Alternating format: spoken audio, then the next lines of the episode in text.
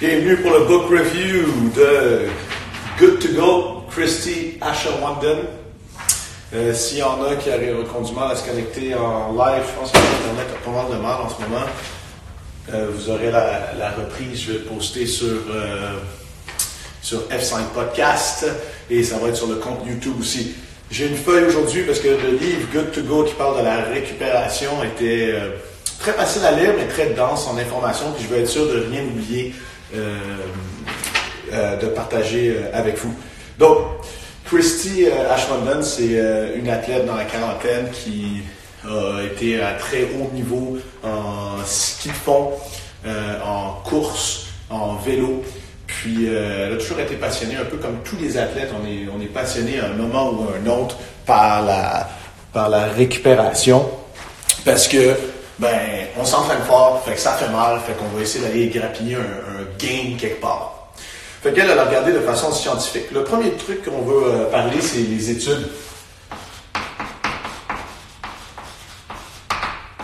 Euh, elle fait un brief overview de ce qui se passe avec la plupart des études dans la récupération. Premièrement, c'est extrêmement difficile de faire des études euh, en double aveugle, euh, avec des placebos. Parce que si on parle, exemple, du cupping, c'est vraiment dur de faire un placebo pour le cupping parce qu'on file tout de suite qu'il y a une différence.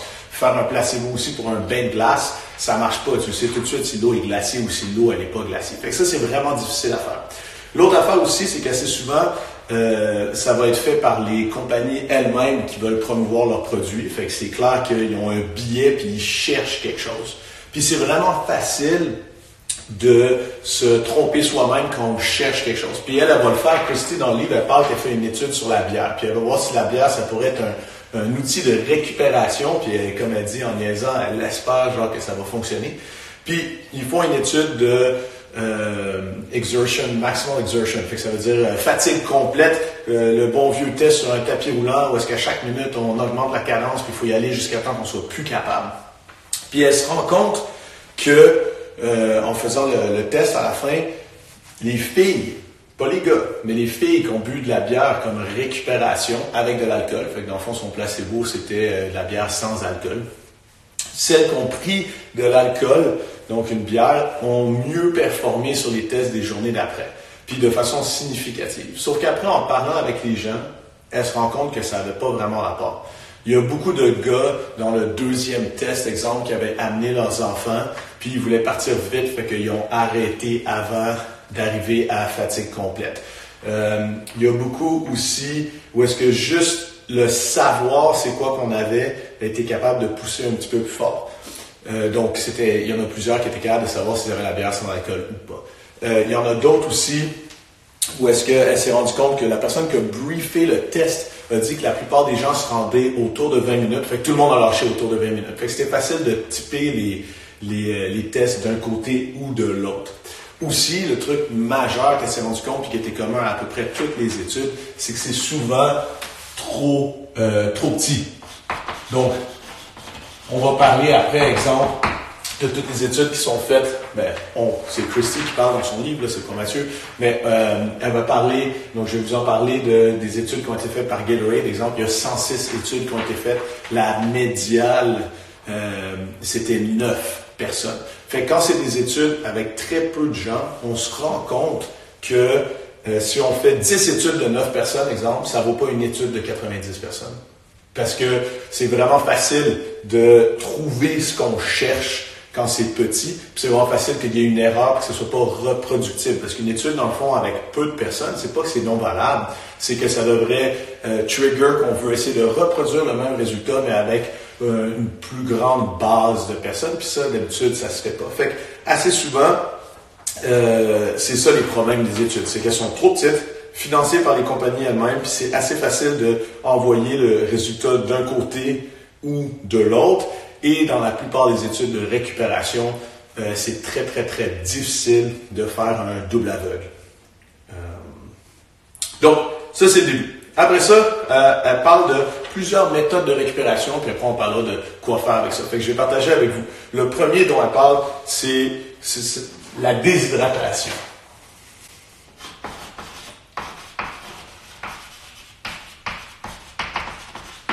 Pour elle, c'est le plus grand mythe qu'il y a dans la récupération, c'est cette peur qui nous a été instiguée par justement principalement la compagnie Gatorade, puis maintenant plein d'autres compagnies qui ont ridé sur la vague, que c'est extrêmement dangereux de déshydrater. Donc la première chose qu'elle nous dit, c'est, puis ça, c'est pas la seule qui le dit, si vous voulez, vous pouvez aller sur CrossFit.com, il y a une série d'articles, je pense qu'il y en a 12, qui s'appelle Hyponatremia, euh, donc l'hyponatrémie. Euh, vous pouvez aller voir, c'est très très très bien détaillé par Tim Knox, Knox, pardon, Tim Knox euh, gars d'Afrique du Sud. Euh, vous, pouvez, vous pouvez aller voir aussi, il y a beaucoup de plus en plus, dans le fond, de gens, et même de toute façon, vous allez vous rendre compte que les recommandations internationales sur l'hydratation ont changé énormément maintenant. Sauf que, à partir des années 60, il y a eu la compagnie Gatorade qui a poussé extrêmement fort pour essayer de nous faire croire que, dans le fond, notre corps, quand il faisait un effort physique, c'était tellement un effort hors du commun que ça nous prenait de la réhydratation et, on verra plus tard, de la nutrition au-delà de ce que de la nourriture normale pourrait nous donner. Premièrement, la déshydratation, il n'y a aucun sportif qui sont déjà morts de déshydratation. Ça ne veut pas dire que c'est bon d'être déshydraté, mais il n'y en a aucun. Par contre, l'hyponatrémie, qui est le contraire, donc la surhydratation, il y a des gens qui meurent de ça à chaque année. Exemple, les premiers cas enregistrés ont été dans les marathons, dans les endroits très très chauds en Afrique où est-ce qu'ils ont commencé à mettre des points d'eau pour la première fois, puis il y en a qui ont commencé à boire trop, ce qui est assez facile de faire, surtout avec le fait qu'on se fait dire qu'il faut boire même si on n'a pas soif. Donc d'où ça vient qu'il faut boire même si on n'a pas soif? Ben, premièrement, c'est d'essayer de... Au début, peut-être à bon escient, tous ces gens-là disent, au début, ils voulaient essayer de trouver euh, un avantage, mais c'est sûr que ça a été poussé énormément par les compagnies justement comme, euh, comme Gatorade, qui n'a pas parlé nécessairement des études qui invalidaient ce qu'ils disaient, ils, parlent, gardent juste les études qui valident ce qu'ils disent. Et il y a la grosse erreur, dans le fond, qui se passe avec la déshydratation, que la déshydratation, c'est pas quelque chose de pas dangereux. Il faut prendre ça au sérieux, la déshydratation. Sauf que la déshydratation serait, euh, d'après Gatorade, un lien direct avec les euh, heat strokes, donc les coups de chaleur, et donc une énorme baisse de performance et même potentiellement ce soit dangereux, alors que ça n'a aucun rapport. Donc la déshydratation n'est pas la cause des coups de chaleur. Les coups de chaleur, la cause de ça, ça va être l'intensité avec laquelle on s'entraîne. Si on s'entraîne à très haute intensité et qu'il fait chaud, même en fait s'il fait froid, c'est point arriver, mais, mais c'est beaucoup plus fréquent si c'est chaud, s'il fait extrêmement chaud, qu'on fait euh, un entraînement extrêmement intense, c'est l'intensité à laquelle on va s'entraîner, dans le fond, qui pourrait nous donner un coup de chaleur. C'est pas la déshydratation, parce que le coup de chaleur va arriver beaucoup plus tôt que ce qui va euh, nous créer une déshydratation, parce que ça prendrait quand même relativement longtemps. Donc, euh, toutes les choses dont elle nous parle, que toutes les choses qui disent de rajouter des électrolytes, premièrement, les électrolytes, c'est juste quelque chose, un, un, sel, exemple, qui peut se dissoudre dans l'eau en ion, fait que du sel normal s'en est. Euh, nos reins, quand on commence à être déshydraté puisqu'on fait de l'effort physique, vont faire leur job, vont redonner du liquide, donc de l'eau dans notre sang et des électrolytes. Fait qu'on n'a pas besoin de s'inquiéter avec ça. C'est le premier concept dont on va commencer à parler. On va dire que si on s'entraîne fort, assez souvent, on va avoir le goût de prendre du sel, on va avoir le goût du salé quand on mange, ben c'est le temps d'en prendre. Il faut juste écouter son corps. C'est la première chose qu'elle va commencer à, nous dire. Puis elle parle beaucoup, dans le fond, le problème de toutes ces méthodes de récupération-là. Il y en a qui sont bonnes, vous verrez, mais le problème principal, c'est qu'on se détune par rapport à notre corps. Et alors que si on veut devenir un champion, un athlète de haut niveau, il va falloir commencer à être capable d'écouter ce que notre corps veut. Donc, premièrement, elle va dire, toutes les études montrent que le goût qu'on a pour l'eau va changer quand on en a besoin. Quand notre corps a besoin, si on boit de l'eau, c'est comme c'est la meilleure chose au monde. Quand on n'a plus soif, ben l'eau, ça goûte pas bon. Fait on n'a pas vraiment besoin d'en boire quand on ne trouve pas que ça goûte bon, puis on a besoin d'en boire quand notre corps nous le demande. Puis c'est la même chose avec le sel. Fait faut commencer à écouter son corps. Est-ce que j'ai soif ou est-ce que je suis juste drillé à boire toutes les 15 minutes euh, deux onces d'eau parce qu'il y a une publicité qui m'a dit que Michael Jordan faisait ça, fait Gatorade me dit qu'il faut que je fasse ça. Fait que commencez à ça. Deuxièmement, il faut se rendre compte que notre corps est extrêmement bon à garder l'homéostasie. Donc c'est totalement normal de perdre du poids quand on s'entraîne. C'est totalement normal d'avoir une certaine déshydratation quand on s'entraîne, mais nos reins, s'ils fonctionnent correctement, donc on parle d'athlètes, d'habitude on fonctionne très bien, vont pouvoir contrebalancer ça. Si on regarde, dans le fond, chez les marathoniens, chez les sportifs d'endurance, ceux qui gagnent les marathons, c'est ceux qui ont le plus haut stade de déshydratation, parce qu'ils sont allés relativement euh, intenses et assez souvent, ils boivent peu, parce que ça leur permet même, on pense, que comme leur poids baisse jusqu'à 10% de leur poids, il y en a qui perdent 8, 9, 10 livres. Euh, ça leur permet même d'aller plus vite. Puis après ça, ils reviennent totalement à la normale, puis il n'y a pas de problème. Donc, je vais juste vérifier que j'ai rien oublié. Euh, oui, quelque chose de très important. Qu'est-ce que ça veut dire ça? La recommandation, c'est boire quand on a soif, boire de l'eau, pas s'inquiéter à rajouter du sel, ça peut même nous causer du trouble de rajouter des tablettes d'électrolytes puis des choses comme ça, puis nous déséquilibrer, puis complètement fausser le mécanisme de notre corps pour être capable de soutenir l'effort pendant plus longtemps. Et les fameuses euh, P-chart qu'ils appellent, donc regarder la couleur de son urine, ben oui, on peut le regarder, mais c'est pas ce qu'on a toujours pensé. Moi qui faisais de la voile avant, on m'a tout le temps dit il faut que ton urine soit complètement claire avant d'aller sur l'eau, ça veut dire que tu es hydraté. Mais en fait, c'est problématique. Si votre urine est complètement claire avant d'aller faire un effort physique, si vous êtes en train de dire à votre cerveau que vous avez trop d'eau, donc vos reins ne retiennent plus l'eau, éliminent l'eau, donc on est plus en situation diurétique au lieu, d'être antidiurétique. Euh, donc, on élimine l'eau, ce qui est problématique juste avant d'aller faire un effort. Donc, avant d'aller faire un effort, ce serait même très bien que notre urine soit un petit peu plus concentrée. Vous inquiétez pas, c'est pas ce qui est dans l'urine qui est important, comme elle nous explique, c'est ce qui a, c'est la concentration dans notre sang.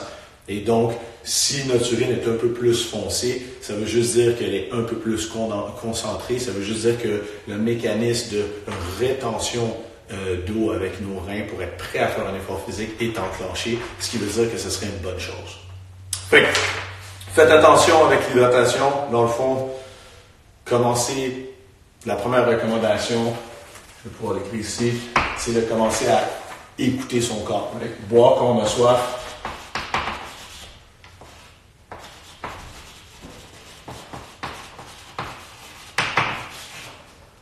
Et puis, manger salé quand on a le goût.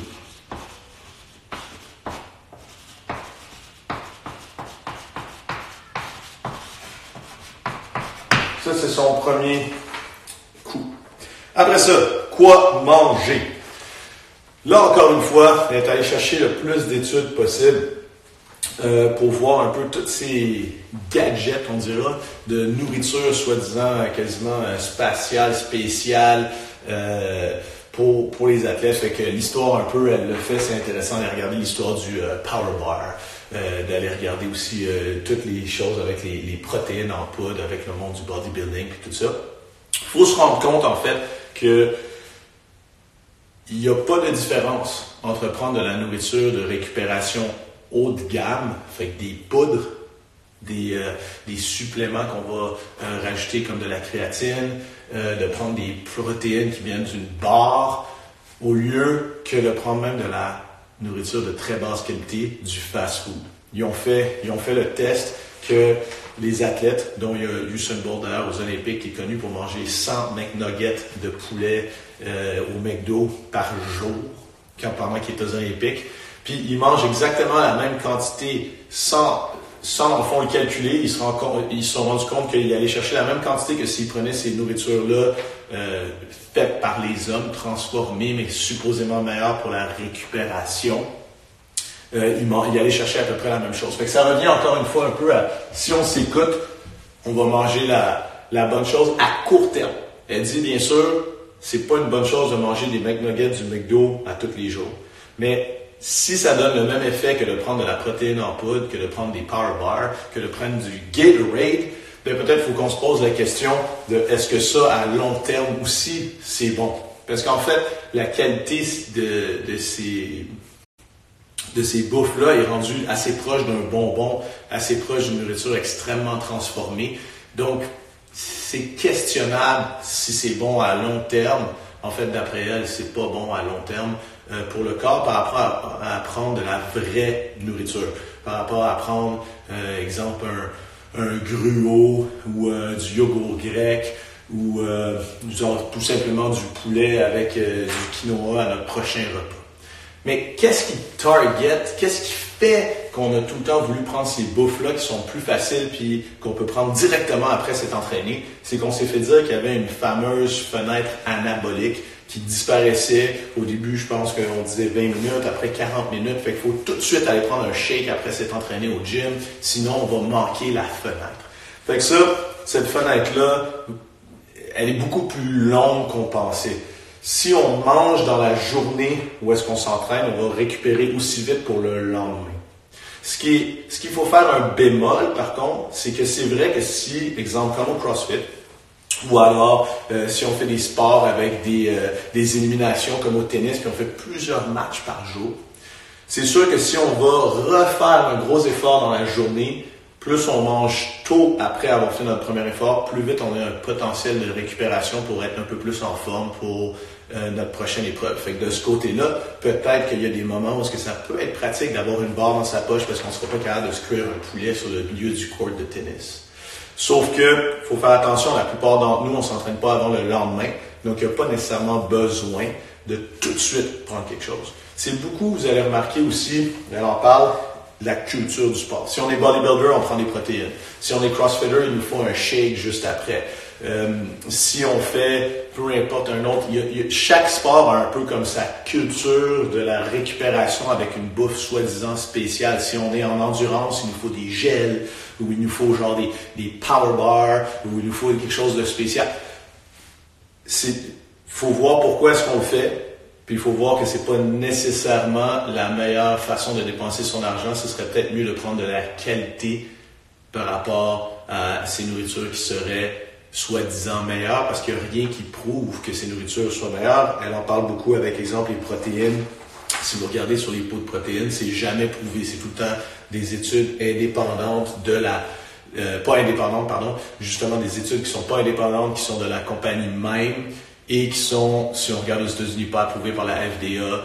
Euh, il y en a peut-être qui commencent à faire attention, puis d'être au Canada, je sais qu'il y en a certaines qui ont des euh, Drug Identification Number, fait que c'est déjà mieux. On est, on est plus chanceux au Canada, je sais qu'en Europe aussi, c'est un peu plus sévère. Par contre, il n'y a rien qui prouve que c'est mieux de manger ça que de manger de la vraie nourriture. Et il y a même plus de choses qui prouvent que c'est mieux de prendre de la vraie nourriture à long terme.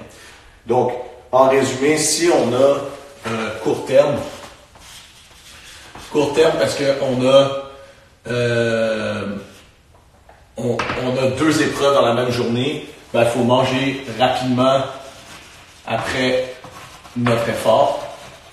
C'est sûr qu'on pourrait prendre la vraie nourriture, mais là, à ce moment-là, c'est peut-être plus facile de prendre euh, une barre ou genre un shake de protéines.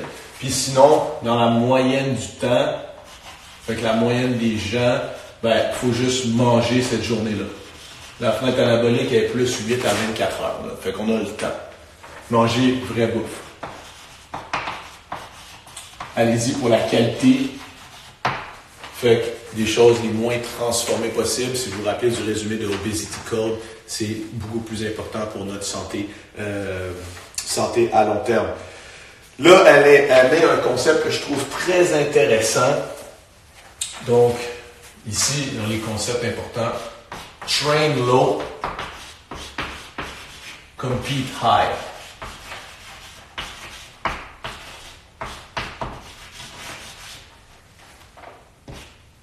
Que ce soit pour l'hydratation ou pour la nutrition, elle dit qu'il faut faire attention. On se rend fragile comme athlète de boire tout le temps, tout le temps, tout le temps, dès qu'on peut on se rend fragile comme athlète de tout le temps manger dès qu'on peut.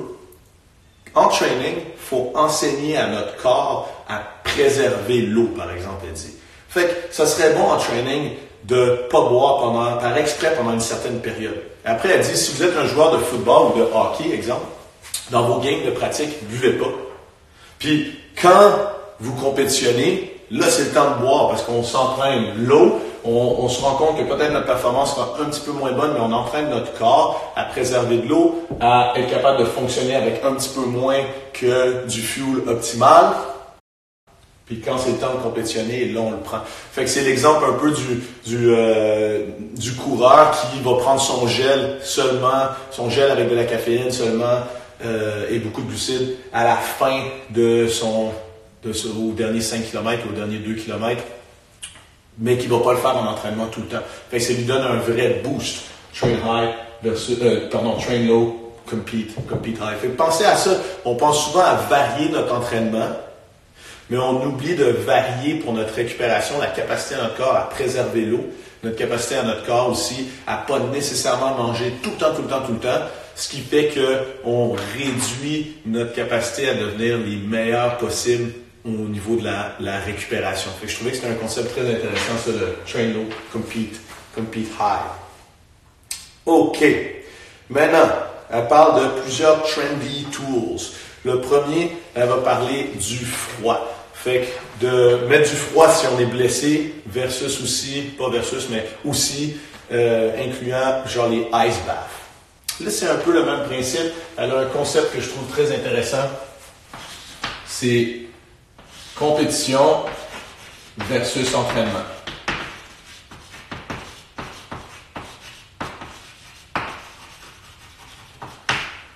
Un petit peu comme le train low, compete high. Competition versus training. Est-ce que en ce moment on s'entraîne à performer le plus possible en entraînement ou est-ce qu'on veut performer vraiment pour un événement? On s'explique.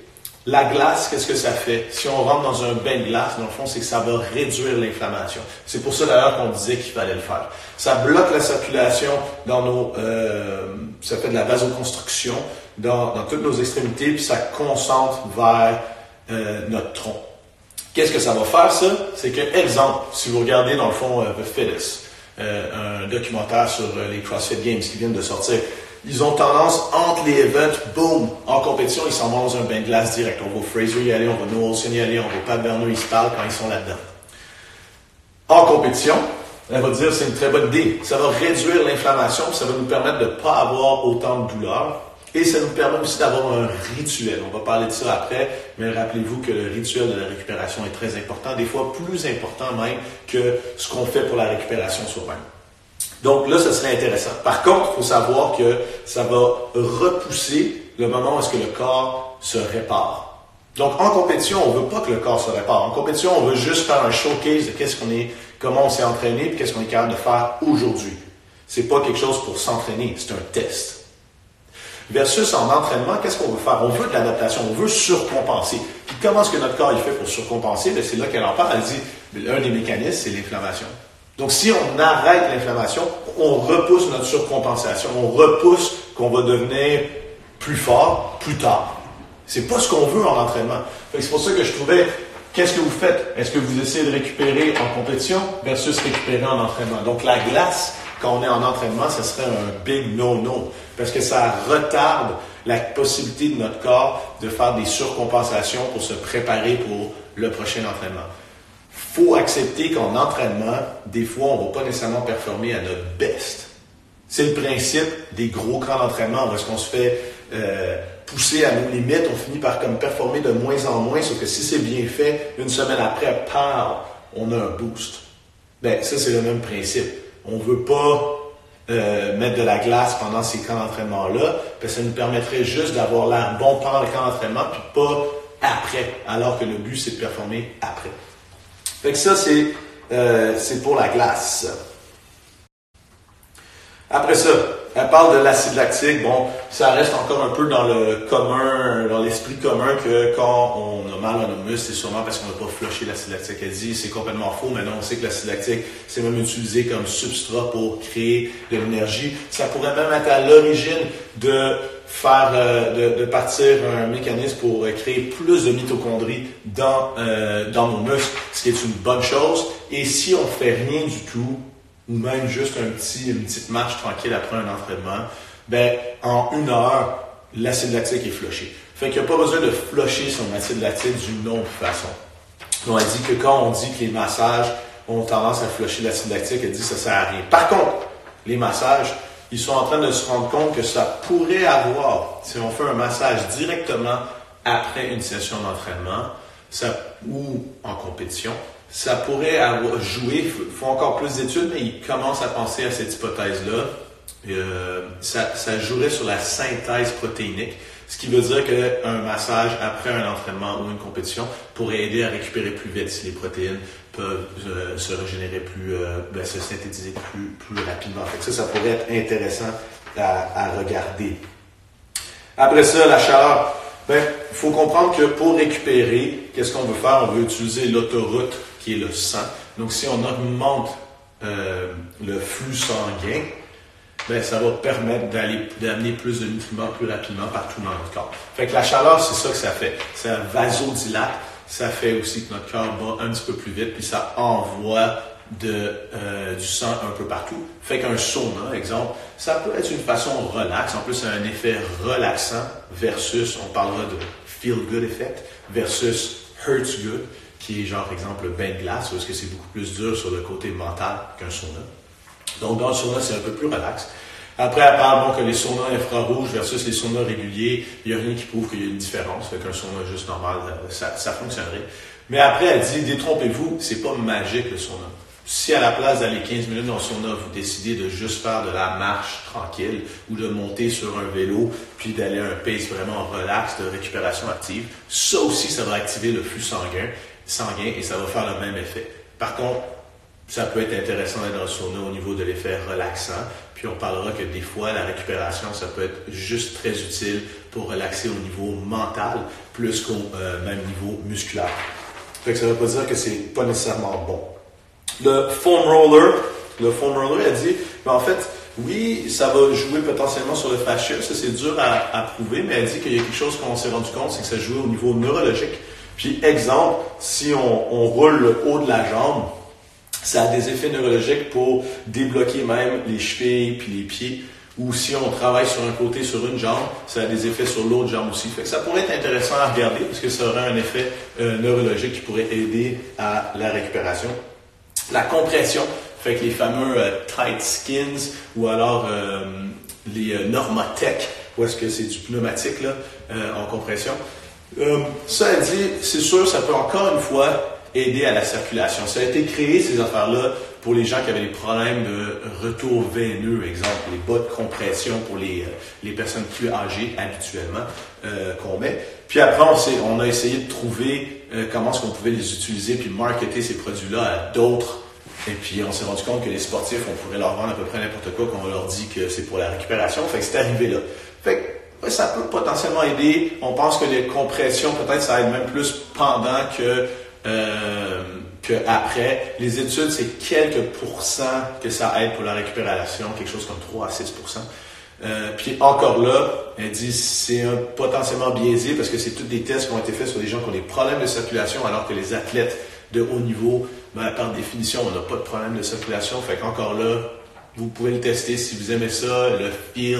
C'est clair qu'il y a un certain feeling attaché à ça, que ça a l'air de fonctionner parce qu'on le sent, la compression si ça nous permet de prendre un petit moment relax, ça peut être intéressant, mais c'est pas euh, si magique que ça. Encore une fois, juste augmenter son rythme sanguin euh, pour augmenter la circulation pourrait juste être fait par une marche ou par un petit peu de, euh, de vélo. Fait là, après, elle parle d'un autre élément extrêmement euh, important parce que moi je suis victime aussi, euh, ben, comme j'imagine peut-être beaucoup d'entre vous, d'avoir euh, voulu essayer tout le, crossbar, le foam roller, le cupping, toutes ces affaires-là. Puis on oublie en fait des, facteurs extrêmement importants dans la récupération, qui sont même encore plus importants que toutes ces petites bébelles-là qui dans le fond sont poussées plus par le marketing que par la science. Le stress. Le stress, c'est un peu tabou. Tout le monde est comme, euh, oh, ouais, le stress, c'est juste. Mais ce qui fait avancer notre corps, dans le fond, quand on s'entraîne, quand on fait, euh, veut faire de la surcompensation, c'est qu'on a un gros stress physique sur notre corps. Et le concept qu'elle amène, euh, qui est très important, puis qui a été un peu une révélation pour moi, parce que je le savais, mais peut-être pas à ce point-là, c'est que le stress physique et mental, c'est la même chose pour notre corps.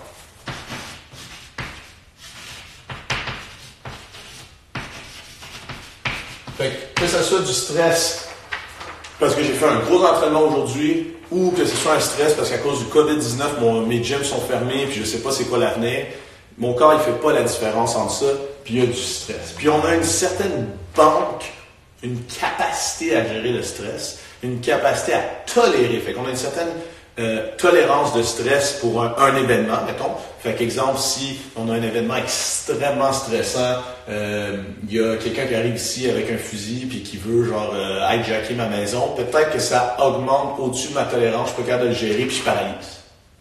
Mais il y a ce qu'on oublie aussi, c'est la, la capacité de stress. Fait qu'on a la tolérance, c'est pour un seul incident, comme boum, c'est quoi notre tolérance, jusqu'où on est capable d'aller. Ça, ça s'entraîne aussi. Pour ça qu'un policier peut-être serait capable de réagir d'une façon différente que moi si quelqu'un arrive armé.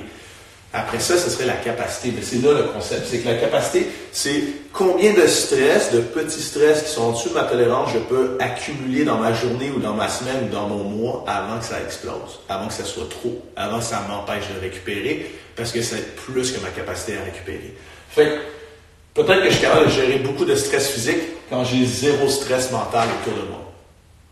Puis j'arrive à récupérer. C'est un peu le principe de euh, qu'on a tendance à tous dire ouais mais c'est facile pour euh, euh, tel athlète parce qu'il fait rien d'autre que juste s'entraîner, il n'a pas besoin de penser à d'autres choses. Mais en fait c'est vrai, c'est beaucoup plus facile parce qu'il peut tolérer beaucoup plus de stress physique parce que son stress mental est très bas. Le principe de Rich Froning, Matt Fraser, Tia Claire Toomey, si on parle du monde du CrossFit, qui peuvent vivre de ça, puis qui ont un stress très physique, très peu de stress mental parce qu'ils ont des bonnes équipes autour d'eux qui, qui, les aident. Donc, ils arrivent à faire un volume qui paraît surhumain par rapport à nous parce qu'on a d'autres choses dans notre vie. Fait faut être conscient de ça. faut être conscient que le stress mental peut venir jouer sur notre capacité à récupérer. Parce que, comme on a dit, on a une certaine capacité à tolérer. Puis, même si on ne change pas le stress physique, si le stress mental change, comme en ce moment avec le COVID-19, comme si on est en période d'examen, comme si on vient d'avoir un enfant, comme si on change de job, comme si on déménage, comme si on est incertain, genre de quelque chose. Ben, des fois, on se demande, donc je fais la même chose que d'habitude, j'ai l'impression de pouvoir faire moins, puis je suis vraiment fatigué. Ben, c'est le côté du stress mental. Fait que là, elle parle que dans le fond, dans nos méthodes de récupération, il faudrait qu'on joue sur le côté mental si on n'a pas la chance d'avoir juste un stress physique. Donc, la plupart d'entre nous, il faut qu'on joue là-dessus. Puis là, elle est allée voir certaines affaires, comme exemple le float, le. C'est quand c'est dans les champs de déprivation euh, de sens. Fait dans le fond, c'est de l'eau salée, fait qu'on flotte dedans dans un cubicule complètement noir. Fait que dans le fond, on touche à rien, on n'entend rien. Ça dure une heure, puis ça nous force, dans le fond, à méditer, d'être avec nous-mêmes, d'être calme.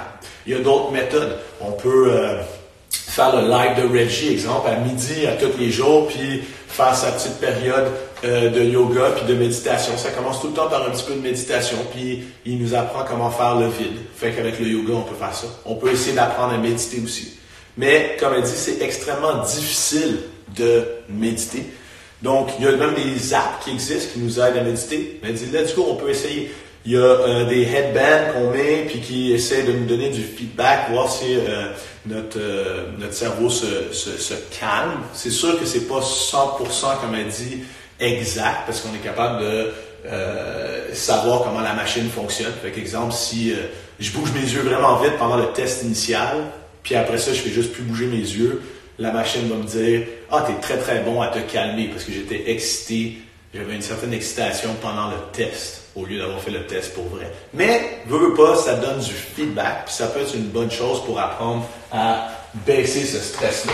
Fait méditation, relaxation. Puis comme je reprends les mots de, de Reggie là-dessus, puis la plupart des gens qui sont bons sur la méditation, ils vont dire on essaie de méditer. Ça ne veut pas dire qu'on devient un expert tout de suite. On essaie d'apprendre à faire euh, le vide. Et ben, c'est tout aussi important pour notre récupération physique que avant on pensait que c'était juste pour un certain équilibre mental ou euh, bien-être. Donc ça c'est très important de se rappeler de, ça. Elle, donne aussi un autre, euh, un autre concept qui est important, c'est que on peut pas tout le temps contrôler nos stresseurs. Fait qu'on va avoir tendance à dire, ok, ben moi mon but c'est de juste avoir du stress physique fait que je vais faire comme les champions dans mon sport. Je vais réduire tous les stress mentaux.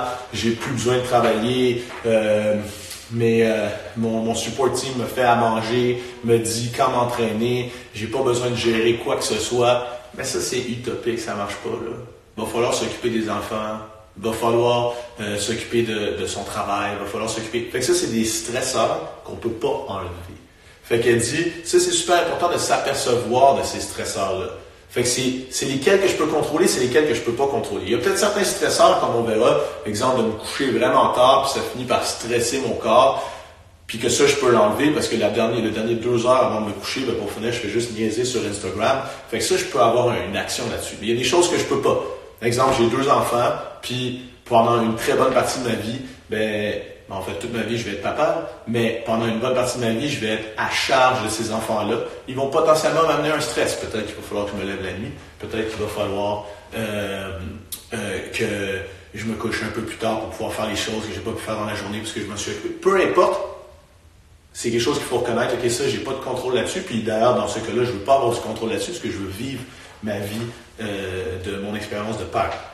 Ben, c'est de, à ce moment-là, s'en apercevoir, puis faire un plan sur comment est-ce qu'on va pouvoir changer notre euh, perception de ce stress-là.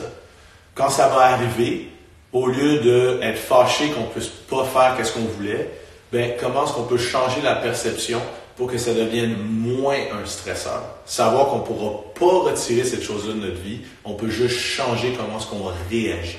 Ça, si vous voulez le changer, voir, vous pouvez voir la vidéo The Power of Habits sur comment changer les habitudes. Le, le déclencheur va être encore là, la, la, récompense va être encore là, on change juste la routine de comment est-ce qu'on réagit à ces stress-là. Après ça, on va parler du sommeil. Le sommeil qui est, s'il y avait une seule chose importante pour la récupération, ce serait le sommeil. C'est le numéro un pour récupérer. C'est la seule chose qu'on arrive à prouver scientifiquement. C'est la seule chose qu'on arrive à vraiment avoir une grosse relation entre nos euh, vitesses de réaction, notre capacité physique, capacité à surcompenser, c'est le sommeil. La moyenne des gens ont besoin entre 7 à 9 heures de sommeil. Il y en a qui ont besoin encore plus, 10 à 12 heures dans les athlètes de, de haut niveau. Et euh, Christine nous dit de faire bien attention à ceux qui disent qu'eux, ils ont juste besoin de 4 ou 5 heures assez souvent, c'est très rare les gens qui ont besoin de ça. Donc, assez souvent, les gens qui ont besoin de 4 à 5 heures, c'est qu'ils sont dans la spirale que, après plus d'une semaine où est-ce qu'on dort peu, on oublie c'est quoi notre corps pour pouvoir survivre, oublie c'est quoi d'être bien reposé. Donc, on a l'impression de fonctionner à 100%, mais on ne fonctionne pas.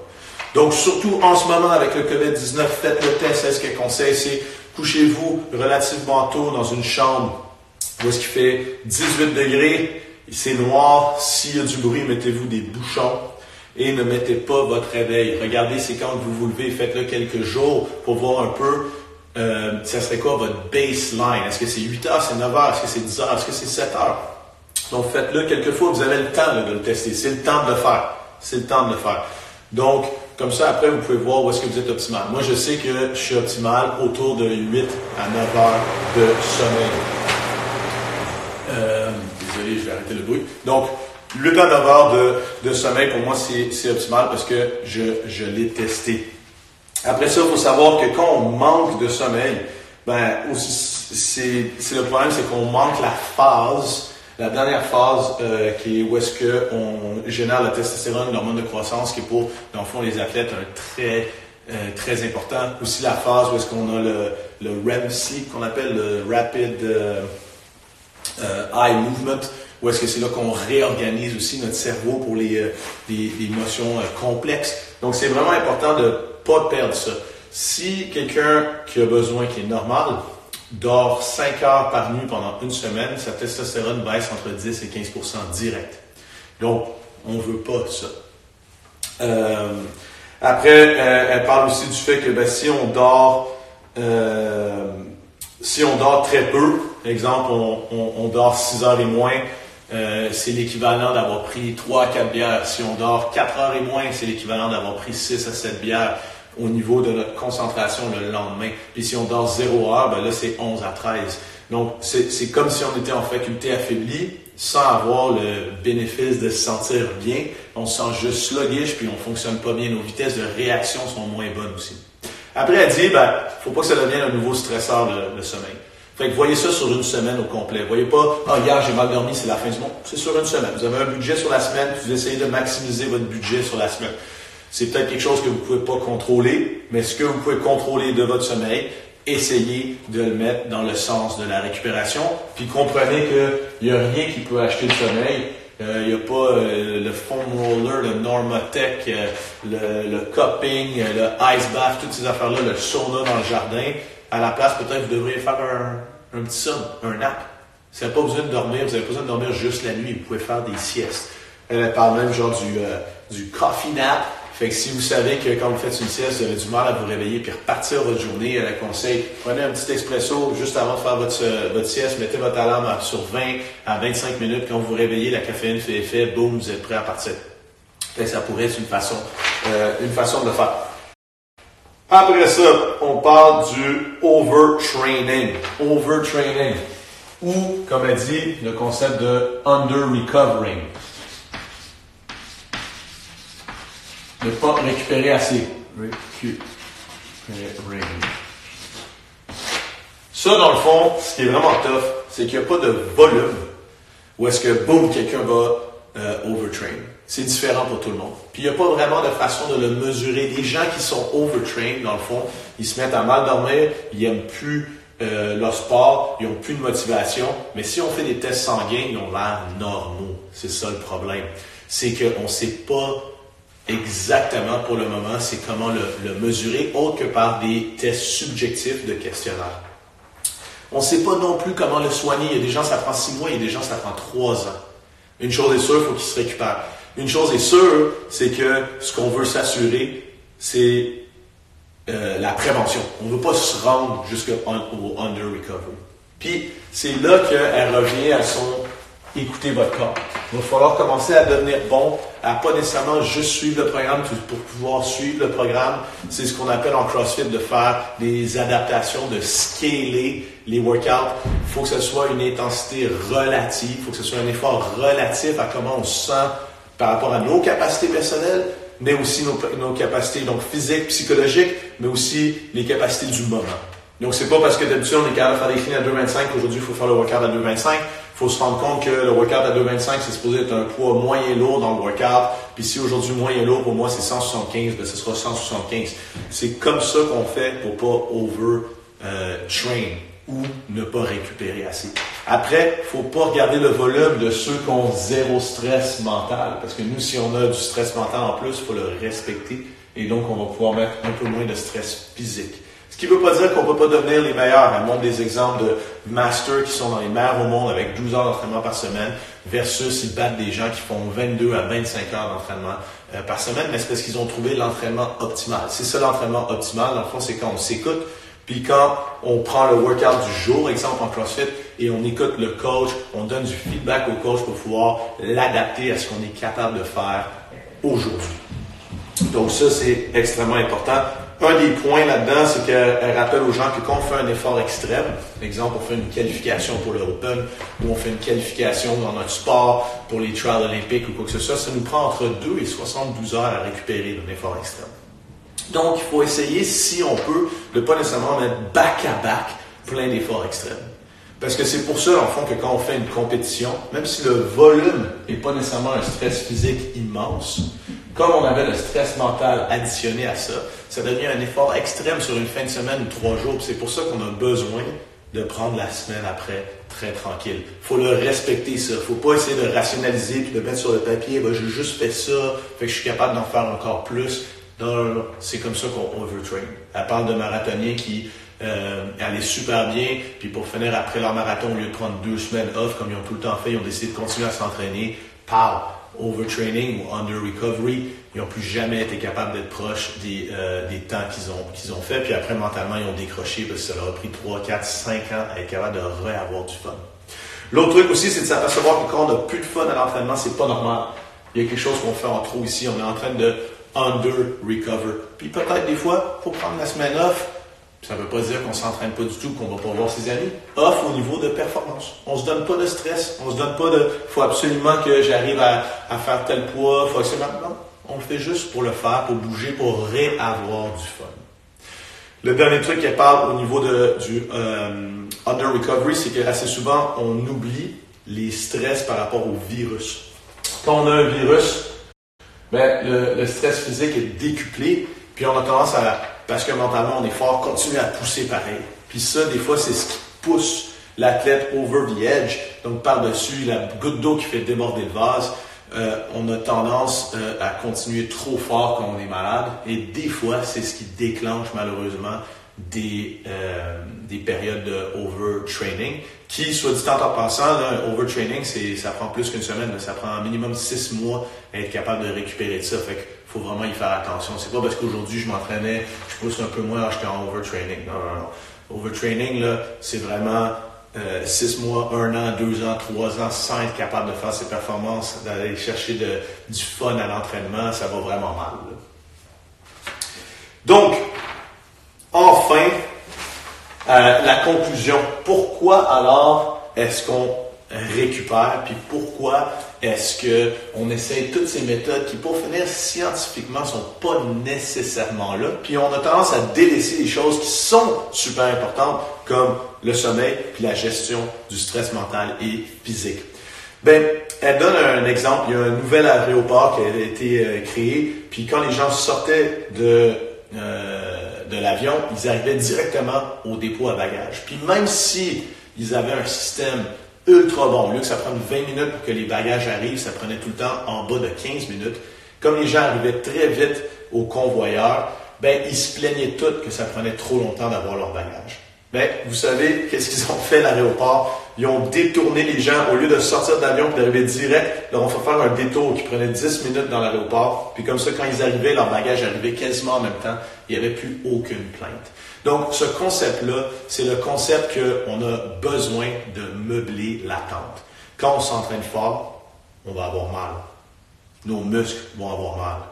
Notre corps va souffrir.